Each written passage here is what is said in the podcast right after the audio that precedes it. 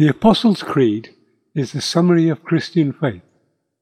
It outlines the beliefs fundamental to the practicing Christian and has been the subject of some dispute during the course of history. Viewed superficially, the Creed may appear to be an archaic remnant of an unenlightened age, an age of military struggles and patriarchal ignorance. But is this really so? I'm not so sure. After several years meditating upon the wisdom contained within it, I am left with a profound respect for what it means and what it is, a priceless jewel for those who have the eyes to see. The form of the Apostles' Creed is a series of affirmations, of which the first leads one into the contemplation of the most elevated of human concepts, by which I mean God a subject that has been a focal point of human speculation since the dawn of time. Yet how little we seem to have learned or understood. Indeed, how great still is the mystery. There follows, in a necessarily precede form, part of my meditation upon the Apostles' Creed. It's not finished, and, in all honesty, I doubt if it ever will be. I accept it as a summary of my faith, for in part I know of what it speaks. Before the beginning, before the universe began, there was no thing, no space, no time, no dimension, no activity, no existence, nothing other than a complete, undivided, self contained unity. An absolute better known to humanity as God, which is not to say that God is nothing, rather, it is the recognition and acceptance of the absolute nature of God being totally incomprehensible to the human mind of which any description is quite impossible, because it is by definition beyond the powers of the created to comprehend that which lies beyond the parameters of creation. Qualitative definitions, such as eternal, infinite, and absolute, being merely extensions of human thought and experience, applied to that unknowable essence which humanity calls God. Because this is so, those schooled in the wisdom of the Kabbalah define that which precedes creation as negative existence, and that which constitutes creation as positive existence, one compared with the other in a relationship that is inevitably determined according to human thought and speculation. It is therefore necessary to understand that the term positive and negative must not be considered in ethical or scientific terms, by which is meant in the sense of right and wrong or in a manner that leads one to think of electrical polarization, for example, but only as a relationship between two fundamental states. Nor is negative existence to be thought of as chaos, for chaos, particularly in its common usage, is by definition the antithesis of order, not its precursor, and as such both the terms chaos and order are relative to creation only.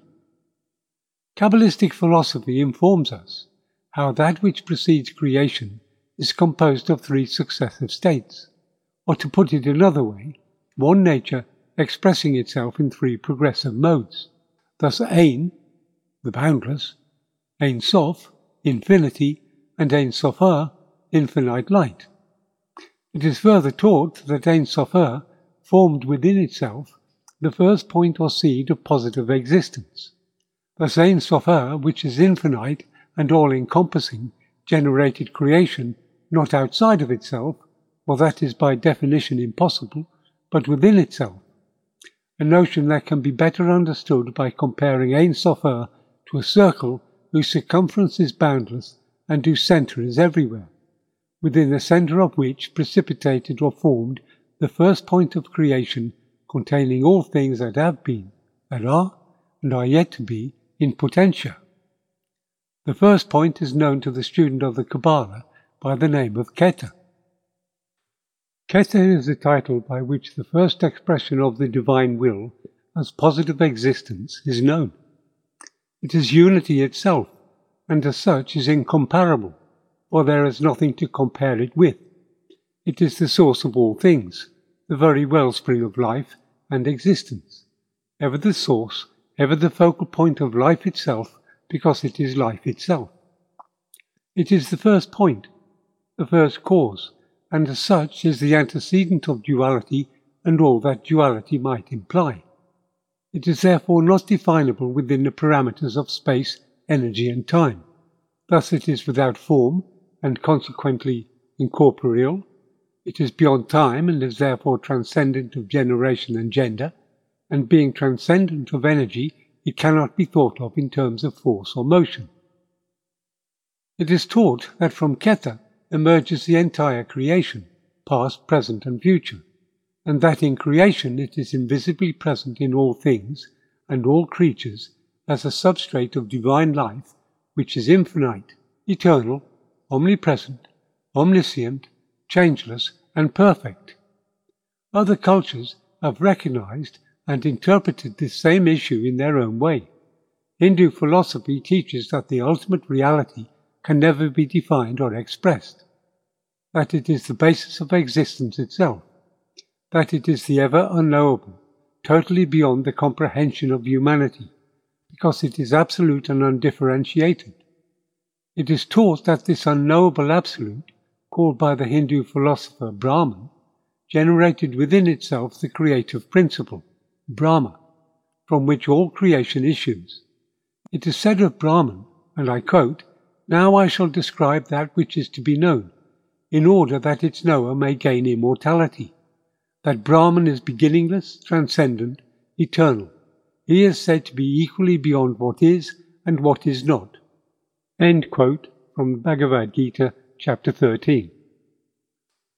And of Brahma it is taught, and I quote, He, Brahman, desiring, seeking to produce various creatures from his own body, first created the waters and deposited in them a seed. This seed became a golden egg resplendent as the sun, in which he himself was born as Brahma, the progenitor of all the worlds. End quote from Manu Dharma Shastra, chapters 1 to 4. Chinese religion, as practiced today, is a synthesis of Taoist, Confucian, and Buddhist thought. To the Chinese, the idea of the unknowable God is beautifully summed up in the Tao Te Ching, a work of deep spiritual understanding written in the 6th century BC by Lao Tzu, one of China's greatest spiritual masters. Tao, it is taught, is ineffable, inaudible, intangible, and invisible. It is the unmanifested and absolute one, the Supreme God. Chapter 4 of the Tao Te King states, How unfathomable is Tao, an infinite depth, the source of all that is, the ancient progenitor before all things. The civilization of ancient Egypt lasted for such a long time that several religious doctrines developed and succeeded each other during the course of its long history. Alas, the Egypt I speak of is no more, but it is generally accepted that its religion was polytheistic. Yet there are many references to be found in ancient Egyptian texts to the unknowable Creator existing before anything else hidden to gods and humanity alike. In the fifth book of the Divine Pymander, a work attributed to Hermes Trismegistus, the Greek translation of the Egyptian god Tahuth, it states, But he that is one, that is not made or generated, is also unapparent and unmanifest. The Divine Pymander is without doubt ancient. How old it truly is may never be known. Some believe it to be composed as late as the 2nd century AD. Others think it was composed centuries earlier, but not put into writing until the 2nd century. However, most seem to agree that it does embody something of the essence of ancient Egyptian religious and mystical philosophy. Returning then to the Kabbalistic scheme, it is taught that the first expression of Keter is Abba, the supernal Father, the Father Almighty, of which the beginning of the Gospel of John states, In the beginning was the Word, and the Word was with God, and the Word was God. And Ama, the supernal Mother, the Creator of heaven and earth, of whom it is said in the book of Proverbs, chapter 8, verses 27 to 30, When he established the heavens, I was there. When he drew a circle on the faces of the deep, when he made firm the skies above, when he established the fountains of the deep, when he assigned to the seas its limits, so that the waters might not transgress his command, when he marked out the foundations of the earth, Then I was beside him, like a master workman. United together, these two natures form Elohim, the creative dynamic of the divine. Thus, the beginning of Genesis commences In the beginning, Elohim created the heavens and the earth. By this may be understood that the divine Father Mother created heaven, pure spirit, and earth, pure undifferentiated matter. The book of Genesis continues to define the act of creation specifically as the work of Jehovah Elohim, a divine chemistry of spirit and matter, culminating in the creation of man. One may be forgiven for thinking that this man refers to mortal man, but this is a grave error, for the man referred to is the archetypal man, the microprosopos, of whom it is said, So God, Elohim, created man in his own image. In the image of God he created him. Male and female he created them. Genesis chapter 1 verses 27. A cosmic being better known to us as the Logos, or the Son of God, created yet unmanifest, formed yet incorporeal, essentially the Logos is the creation. The first chapter of Genesis outlines creation in its archetypal form, which is unknowable through our normal sensory channels. It is only in the second chapter that the concrete and physical world is described, and even that is only in relation to the archetypal world. We are taught that the Logos took human form as Jesus Christ, which is to say that the most perfect expression of the divine, manifest in a way perceptible and understandable to human nature, concerning which the Gospel of John states, And the Word, Logos, became flesh and dwelt among us, full of grace and truth. We have beheld his glory, glory as of the only Son from the Father. John bore witness to him and cried, This was he of whom I said, He who comes after me ranks before me. And from his fullness have we all received grace upon grace. For the law was given through Moses, grace and truth came through Jesus Christ. No one has ever seen God the only Son who is in the bosom of the Father, he has made him known. Quoted from John chapter 1 verses 14 to 18. Therefore, when I say I believe in God, I am stating that I recognize the absolute and perfect nature of that which willed creation into being. I am affirming life itself, though I may not understand the full implications of its coming into existence that I recognize all creation, by which I mean all life, as a common source, a common purpose, and a common goal. That its source is sentient in the most transcendent manner conceivable. That its purpose is a sane, noble, and perfect expression of divine love. That its goal is the complete expression of the divine potential contained within it. This leads me to the acceptance of the imperative respect for all life forms, because they are just as much an expression of God as I am. When I say the Father Almighty, I affirm in my limited understanding the positive expression of the will to be, of the absolute unknowable nature of God. And when I say the Creator of heaven and earth, I equally affirm in my limited understanding the negative expression of the will to be of that same absolute and unknowable nature of God that the positive nature is the paternal principle and that the negative nature is the maternal principle, both of which are reflected in the chemistry of being that is fundamental to creation. These three are one and indivisible. It is only in our discursive thought processes that we perceive them to be otherwise. Thus I can say unto God, in unison with all created things, O thou Holy One, thou Godhead divine, Thou art my father and my mother. Thee, thee, thee I adore. When I say, and in his only Son Jesus Christ, I recognize and accept the quintessence that is the Logos, life itself, born of the chemistry of love that exists between the transcendental masculine and feminine principles of the Godhead. This is the divine nature of whom it is said, No one comes to the Father except through me. All religions have taught of the Logos manifesting in human form to assist humanity in transcending its mundane nature.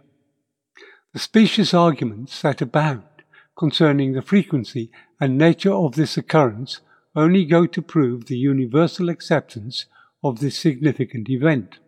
However, whether we recognize the Logos in the form of Krishna or Buddha or the Christ, the fact remains that the fundamental reality wherein all of the answers to human existence can be found can only be realized through the recognition of and union with the Logos, which is known to the Christians as the Lord Jesus Christ, the only Son of God. That the Logos is perceived as a reflection of the masculine principle is perhaps difficult for many to understand, especially when it is recognized to be transcendent of gender. Yet those who passed on this teaching were far more enlightened than modern day critics give them credit for. Chauvinism was far from their minds. They understood the Logos to be the positive expression of the divine Godhead, a full expression of the principle of unity in diversity, the light which lighteth the life of every man that cometh into the world, which is given form through the agency of the negative or feminine principle of the divine Godhead. Pure nous manifest through the power of pure spirit. It must ever be borne in mind that these two are essentially one, that they are an expression of the one undifferentiated Godhead. But human consciousness, by its very nature and conditioning, thinks in dualistic terms, and is therefore continually deluded by the diverse and manifold forms that manifest themselves within humanity's field of sensory experience. Imperceivable through the normal channels of cognition, the sublime chemistry that takes place between the positive masculine and negative feminine dynamics of the Godhead is summarized in the words conceived by the Holy Ghost, by which it is to be understood that the will of the unknowable Godhead is made manifest as the Word or divine reason, via the agency of the power of the Godhead, that is, the Holy Ghost, which refers to the feminine principle of the Godhead. To put it another way, the masculine principle may be thought of as the architect, and the feminine principle may be thought of as the builder, both of which fulfill the will of the Creator. But this is only an analogy, for we must again remember that these two are indeed one with the Creator and essentially transcendent of the mundane world. The Logos is the knowable expression and manifestation of the unknowable Godhead, born of the chemistry of these two principles, and is defined in Christian terms as the Son of God. But this does not mean that it is male or that it is female. It is important to recognize that the dynamics of the transcendent Trinity are fully expressed in the very nature and substance of the Logos. Consequently, all three aspects of the Godhead are perceivable within creation. However, this does not mean that they are immediately accessible to the human mind which at this point in its evolution is still dominated by the chemistry of mundane existence. In human terms, the soul is understood to be feminine in its relationship with the Logos. Or to put it another way, the soul of humanity is the bride of Christ, which is made perfect only when it unites in consciousness with the Christ or Logos. This relationship is reflected in each individual when the soul realizes the ephemeral nature of the mundane world and turns to seek refuge in a permanent reality, which is knowledge of and conscious union with the ever present life essence, that is, the Logos, known to the contemplative as the indwelling Christ or Atman, the golden effulgent one, a spark of divine life residing within the heart, transcendent of all duality. Here we must draw to a close part one of the Apostles' Creed, to be continued at a later date. Thank you.